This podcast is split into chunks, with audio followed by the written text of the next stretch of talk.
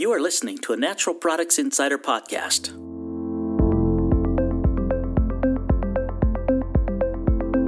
With Josh Long, Legal and Regulatory Editor.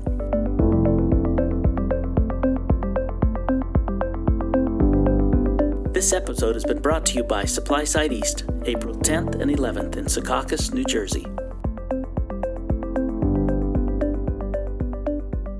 Welcome to a special edition of the Healthy Insider podcast. I'm Josh Long with Natural Products Insider. Today we're reviewing a lawsuit by the Hemp Industries Association against the Drug Enforcement Administration. The subject of the litigation DEA's marijuana extract rule, which covers cannabinoids like CBD that originate from any plant of the genus cannabis. In establishing a new drug code for marijuana extract, hemp advocates maintain DEA exceeded its authority under the Controlled Substances Act and created chaos in the process. Enter Bob Hoban, an attorney in Denver who represents the hemp industry in its lawsuit. I recently asked a cannabis lawyer about his basic objection to the marijuana extract rule. The problem with the definition is that it, by definition, schedules things that were not previously scheduled. Specifically, it schedules anything that falls within the entire genus cannabis, and it schedules cannabinoids. And neither of those things are controlled substances under federal law. Sarah Carroll is a lawyer for DEA who squared off against Hoban in San Francisco before a panel of judges sitting on the U.S. Court of Appeals for the Ninth Circuit.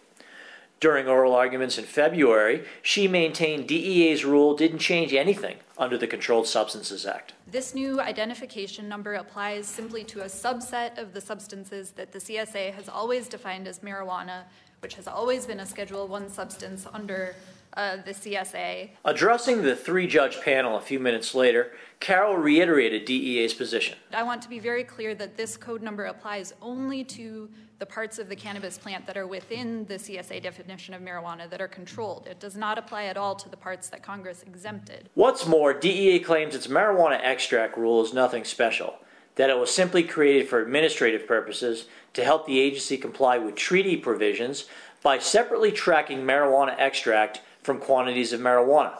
Senior Circuit Judge Richard Tallman wondered about that while questioning Hoban. What are you afraid of? I, guess that's really where I'm going with the question. Why is the industry so concerned that if they fill out forms for DEA using this code, telling the Drug Enforcement Administration that they're making various products, which are otherwise, I think, very useful, what, what, what's the industry afraid of? Hoban answered the judge. We've seen this drug code utilized week after week since its enactment to seize, to cause criminal enforcement against lawful operators who require no DEA registration. What if hemp is seized based on a misunderstanding that it's subject to the Controlled Substances Act? One of the Ninth Circuit judges seemed interested in hearing DEA's response to that question. Carroll weighed in. If something really was outside uh, of CSA regulation, either because it was from an exempt part of the cannabis plant or because it was truly within the four corners of the Farm Bill, then someone would have a valid defense in an enforcement proceeding. But Hoban suggested it's not practical for companies to have to defend individual lawsuits when the root of the problem is the marijuana extract rule itself. Several members of Congress concur with his assessment. In an amicus brief submitted to the Ninth Circuit, a bipartisan group of 28 lawmakers maintained DEA's rule is contrary to a piece of legislation that they developed, Section 7606 of the Agricultural Act of 2014, otherwise known as the Farm Bill.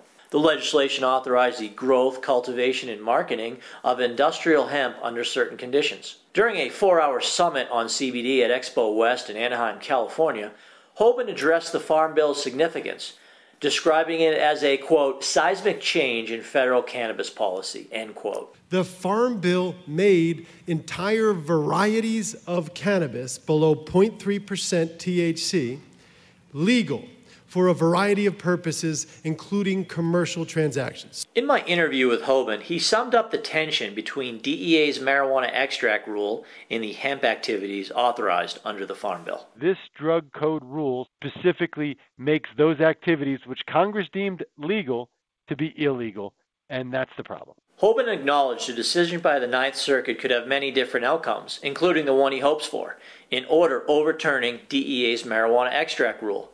But it's also possible the court will uphold the rule or dismiss the hemp industry's lawsuit for procedural reasons. Which is all to say the fate of the marijuana extract rule hangs in the balance. This is Josh Long with Natural Products Insider. Thank you for listening to a special edition of the Healthy Insider Podcast. For more award winning podcasts from industry experts, go to insider.com and click in the podcast section. You can also find us on Apple Podcasts by searching Healthy Insider Podcast. Hit subscribe to never miss an episode. To join the conversation about the supplement industry, leave a comment on the podcast's Twitter, Facebook, or SoundCloud accounts.